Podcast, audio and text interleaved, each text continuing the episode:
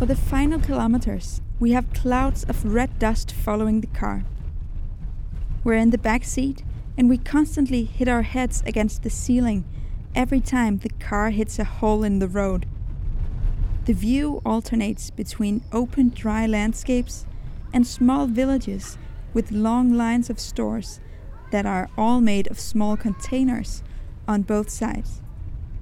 We're five hours from the house in Tamale, and if we go just 10 kilometers too far, we'll go out of Ghana and cross the border to Burkina Faso. But our destination is here, in a village in the most northern Ghana. By the way, my name is Caroline Nørkjær.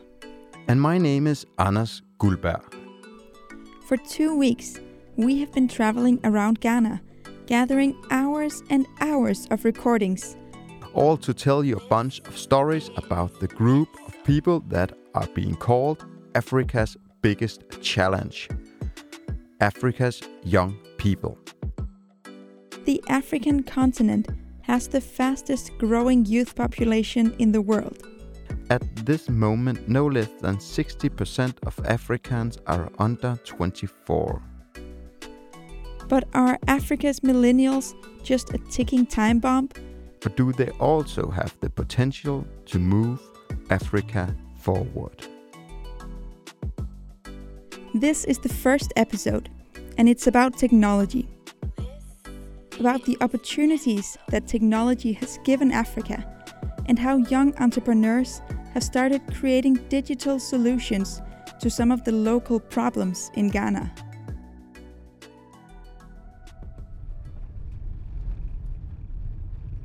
And that story starts all the way up here, in the most northern part of Ghana.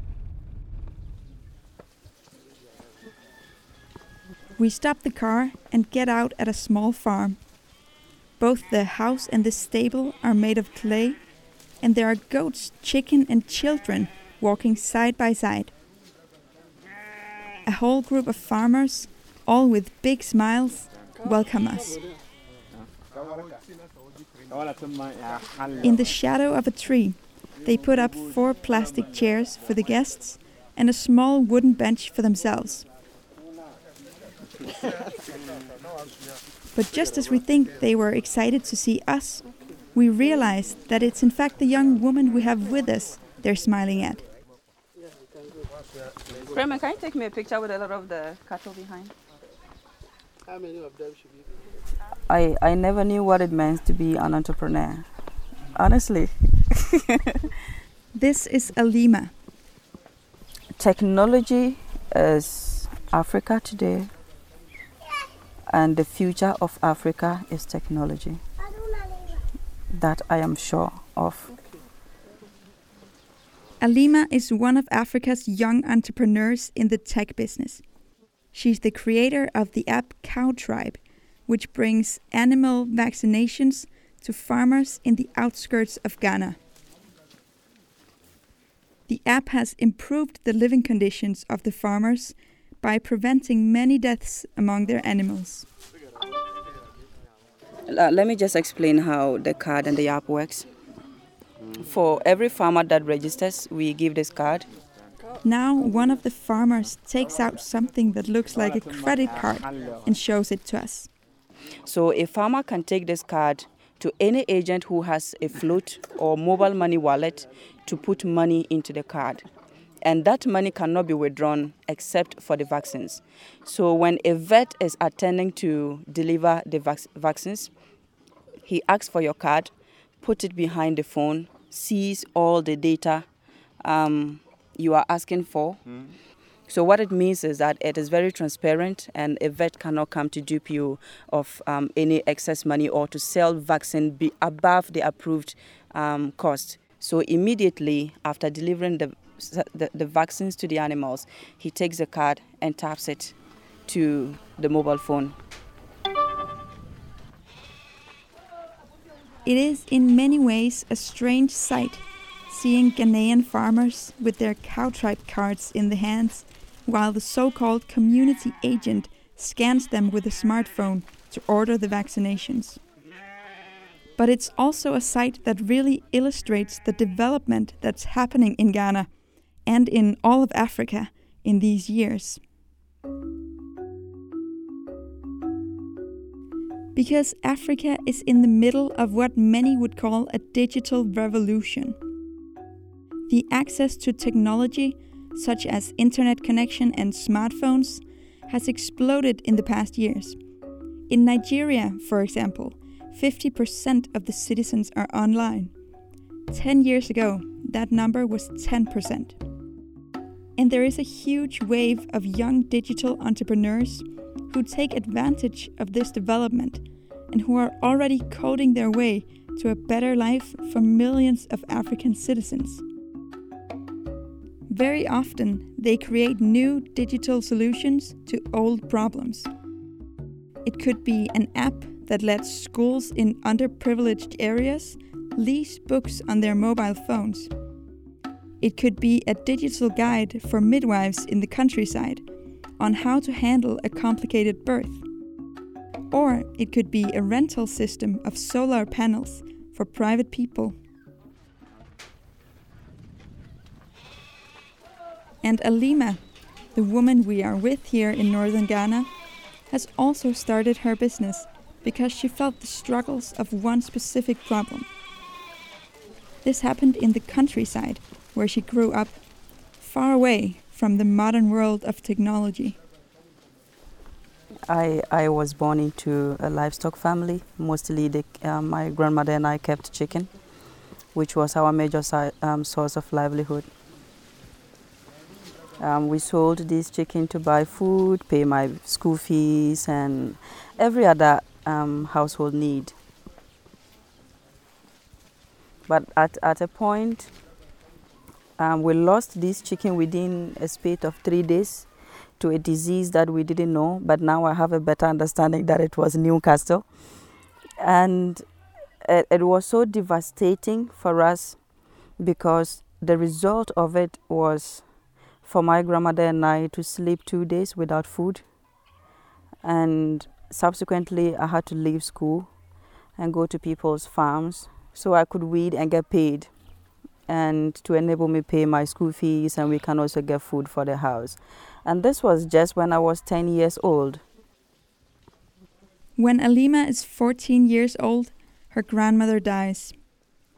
Even though she has other family, Alima has to take care of herself a lot. When she gets the opportunity to have an education, she chooses to become a journalist. And so during my um, years of practicing as a journalist, I did a lot of community work. Um, I helped develop a radio program which was focused on agriculture and documenting the lives of rural women on uh, agri, education, and health, along with their children.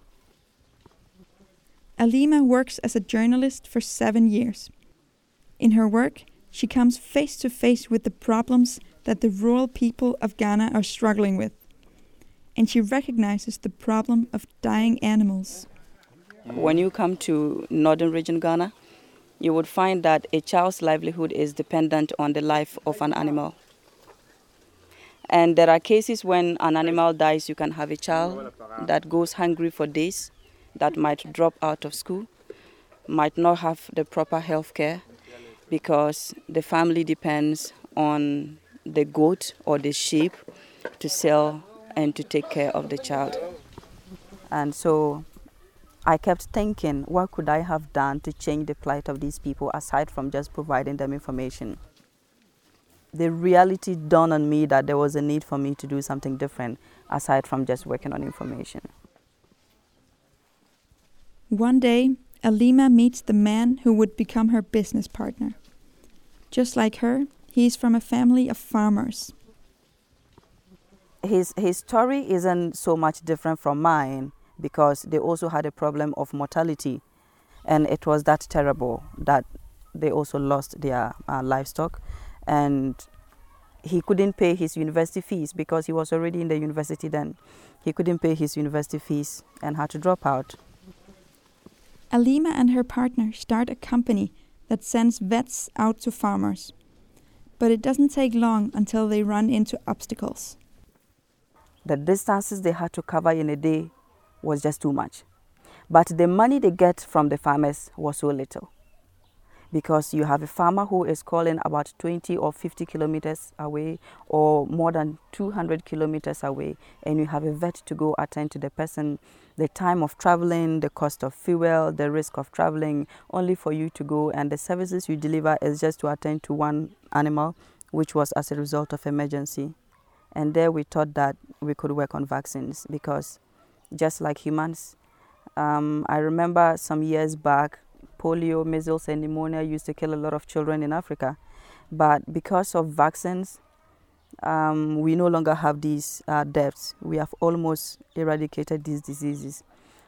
So um, we, we, we did agree vaccines was the way to go, but of course it required a lot of thinking, a lot of uh, planning, a lot of strategy, how to execute it. One thing is planning and execution is another. Because the farmers lived so far away, sending a vet with the vaccinations was simply too costly in time and fuel. They needed a way to make the vaccinations cheaper for each farmer. So eventually, we, we just thought that why don't we leverage on um, technology?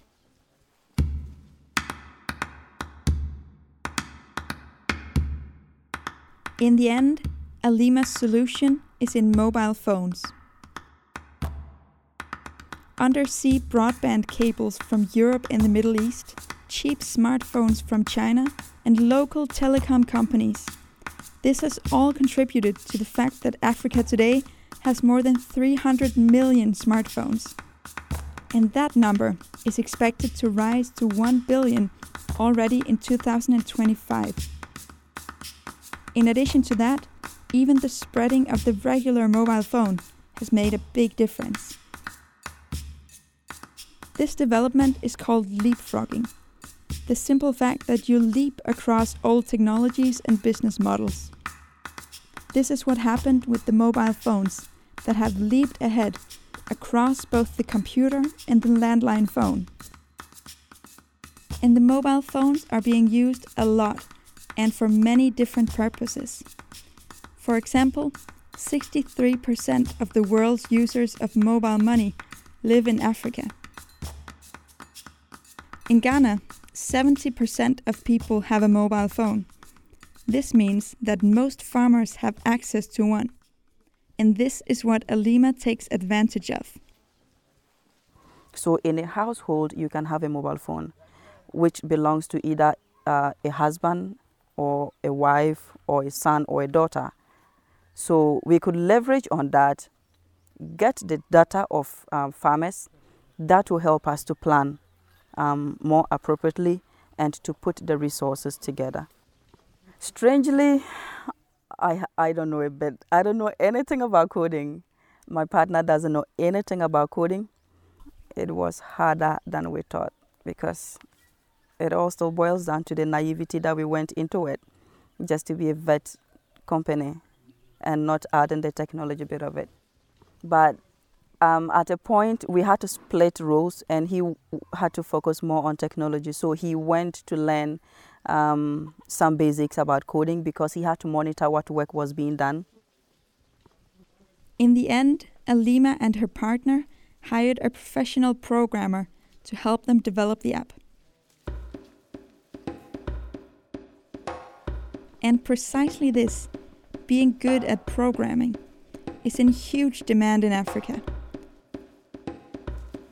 They don't need willpower or ideas, they need technicians.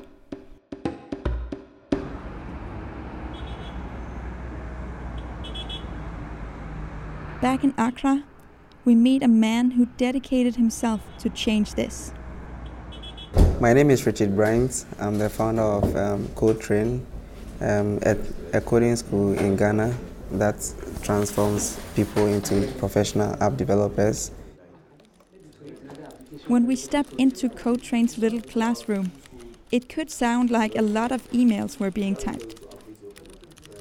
But it's code being written at lightning speed. Across the room, the young students are working on their own projects before the class begins. Richard is a young entrepreneur himself. He got the idea for CodeTrain less than two years ago.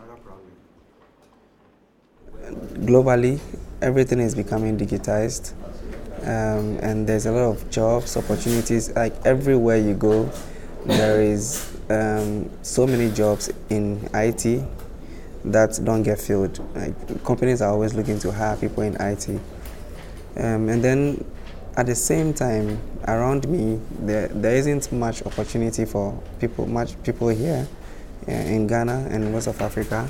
Um, we have the biggest youth population um, in the world, and that figure is expected to double by 2050. Um, that is like huge, like it's a huge resource, um, but we there hasn't been much effort into turning that into a strength. I was doing a lot of consulting um, for companies, building apps for them. Um, but then I just put everything aside and decided to just start a school to train people. Right. Richard started out with a very small class of only a handful of students, and the teaching took place in his own kitchen. I mean, when I took the decision, what really um, inspired me was the students because um, they I started this at um, One Airport Square. It's um, it's probably one of the best businesses business addresses, and then I suddenly moved to you know a kitchen, you know my kitchen, and the students didn't mind. They were like, oh yeah, yeah, let's even we even feel more comfortable here. Yeah, like we can learn more. You know, we can even cook. We can you know so. And then we had this table Richard points to a white plastic table with four students around it. This was the first table we bought for the school. Um, and I remember I went to town, I bought this table. It can sit about 10 people if you squeeze. And then we got seven chairs. And then I had three other chairs. So it was about 10 chairs. So we could, we could have about five or six students at a time. So um, yeah, so they kept coming, like the students, and then it got to a point. My kitchen became too small, so then um, we moved to like the whole apartment for the training.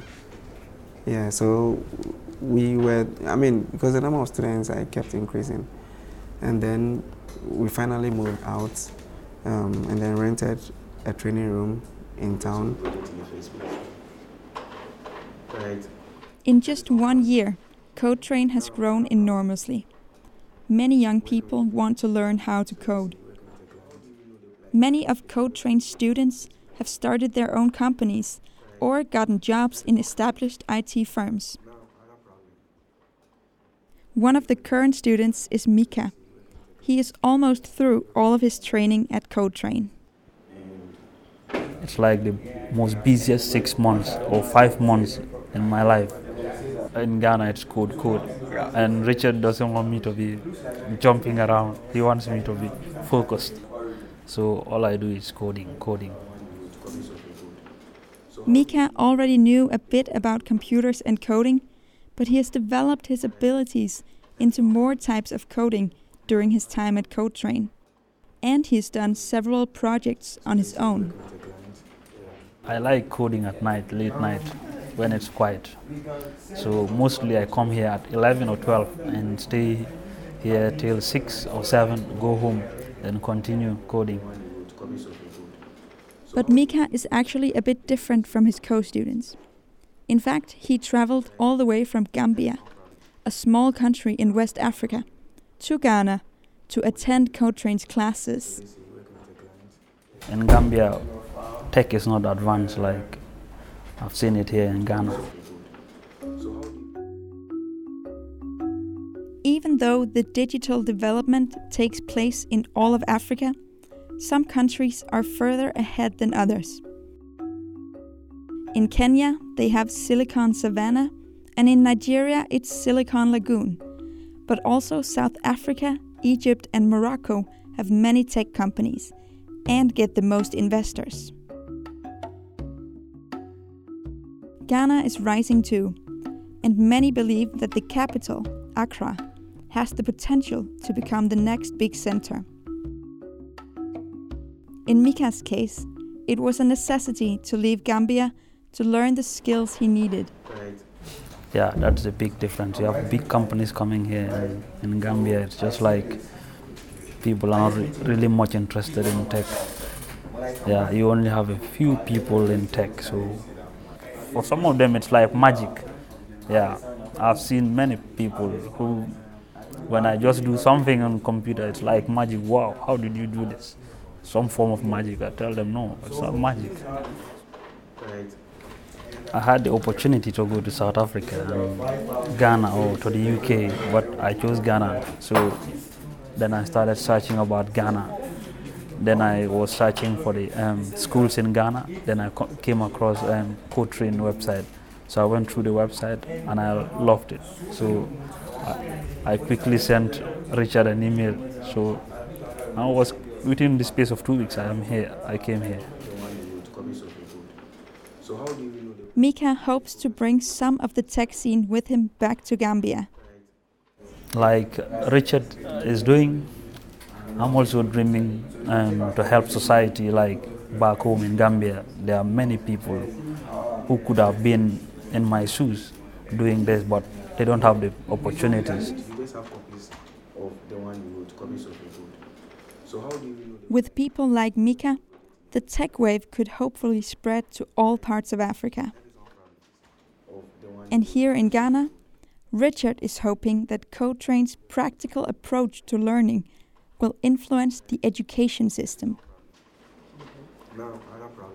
My dream is to create um, a holistic teaching model um, that can disrupt like education here to make education more practical and to provide the kind of education that gives people the skills to be able to um, get opportunities, either starting their own businesses or um, getting job opportunities or creating jobs and solving problems. I mean, at the end of the day, it's going to help make, I mean, Ghana and I mean, basically Africa a better place. Of the one you. So how do you know the like the progress of the project?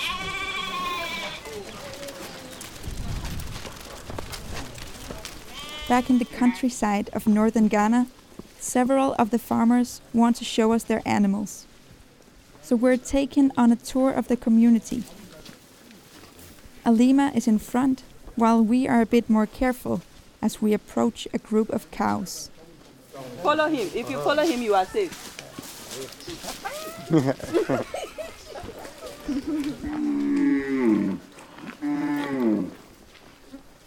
The Cowtribe app has drastically decreased the number of animals dying for these farmers. It has simply become easier and cheaper for them to vaccinate their animals. In the beginning, however, it was not exactly easy to convince the farmers of the potential of Cowtribe. We hear that from Tony. He is Cowtribe's community manager in this area. It's his job to implement the app around the region. we want to build that trust. Me, first of all, I build the trust between the organization, our our side, and then the farmers. Actually, it's it's it's really difficult convincing them to come on board because number one, uh, most of them are not educated. So explaining uh, how uh, the app or technology can help them in their farming uh, is a big problem or it's a big challenge to us. Tony often meets distrust among farmers who have previously had someone promise them something only to run away with their money. So uh, what I do is that I tell them that look, uh, I'm not disputing the fact that uh, people come in, maybe deceive you, go away with your money, then things. But what I, I I'm just pleading with you is I'm just begging you, just give it a try, and let's see what happens, and let's pick it up from there. uh So you just give me the benefit of the doubt, and just trust me. But when you have something as difficult to explain as an app that the farmers have to put their money into, it gets really hard to explain that they will get the vaccinations. So I could remember I went to one community. Uh, they, they, they told me that uh, they even wanted to beat me. That I should go away. I shouldn't come there. Uh, I, I, it even got to a point that I, I had to even give them uh, some of my boss's numbers to call to confirm uh, from them if uh, really they are aware of what is happening. I had to give him uh, our website, then my boss's numbers to call them, and even the regional veterinary officer, Dr. Rashid. That day he had to call Dr. Rashid for him to speak to them or to confirm that actually he's aware of Cowtribe and uh, whatever activities that Cowtribe they are undertaking. Uh, and after that, could, could you believe the funny thing is that after doctor spoke to them, all of them enrolled. About 80 something farmers, they all enrolled onto the app. Uh, so uh, it's, it's really challenging. It's really challenging, but it's worth it. It's, it's, it's really worth it.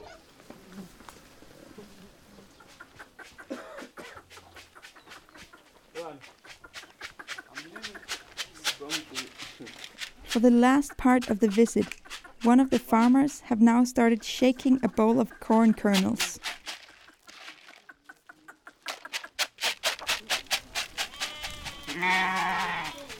Suddenly, the goats are coming from everywhere, running through and around our legs.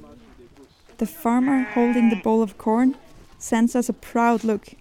He lured the goats here just to show them to us. All of them. Mm. So last year, what happened? And he lost 40. During our whole visit, Alima has constantly paid attention to the farmers. She wants to know exactly how they use the app and what more they want from it. It's clear to us that this is not just a business to her, it's her life's work. And it has been two intense years since she and her partner started Cowtribe. I wake up and every single minute I am with my, my laptop. Even when I'm going out, I have my laptop everywhere. My friend, my family is my laptop. It's not just about making the money. If not, I would have been an um, employee somewhere. That is what I want to do. I want to find um, a solution to people's problems, make their lives better while I also make a living out of it. Today, Cowtribe has 30,000 registered farmers. Alima and her partner have plans to get more financing and extend Cowtribe as much as possible. We are looking at building a company for Ghana, for Africa, using Ghanaians, using Africans, and develop a product that understands the African uh, context and culture and sell it to the world eventually. We are starting very small, but it's, it's uh, scalable even at the global level. And we anticipate reaching 1 million farmers in the next five years, um, scaling into Burkina Faso, Mali, and Niger. But our immediate growth plan is for us to quickly um, reach about 100,000 farmers in Ghana. However, there are challenges to being an entrepreneur in Ghana? There are no policies that support uh, the growth or the incubation of entrepreneurs here in Ghana. Um, because the whole startup ecosystem is now beginning to gain its grounds just in about um, the past five years. So it is something very new that people are learning to to uh, understand. Alima is not the only one with this opinion. In fact, many experts say that political change is needed before Africa can really release its potential as a tech center. The biggest issues are lack of support for entrepreneurship, no sharing of experiences between companies, and not enough local investors. But both Alima and the experts agree that it can succeed. And when it does, it will have a huge impact on Africa.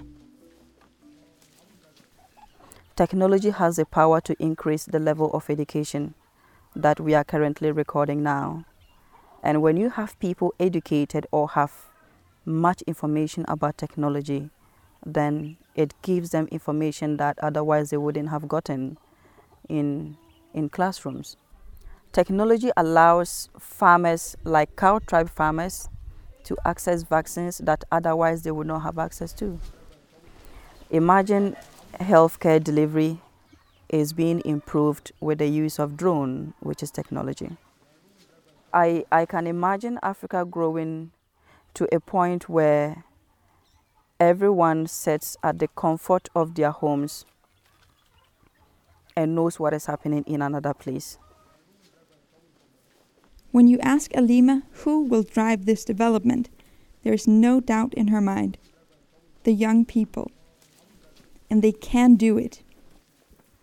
Um, I think the youth of Africa have become more conscious, more desperate, and more proactive to problems.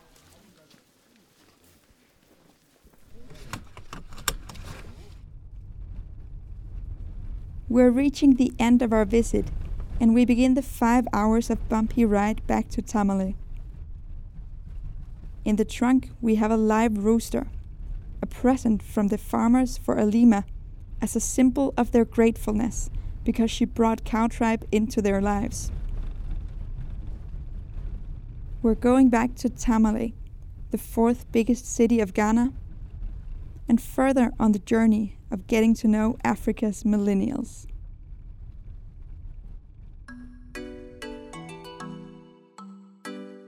This podcast is published by Ghana Friends and has received support from CISU. It is produced by Anna Skulberg and Caroline Nørkjær. If you like our stories from Ghana, we can really recommend going there yourself, as there are many more stories than the ones we have told.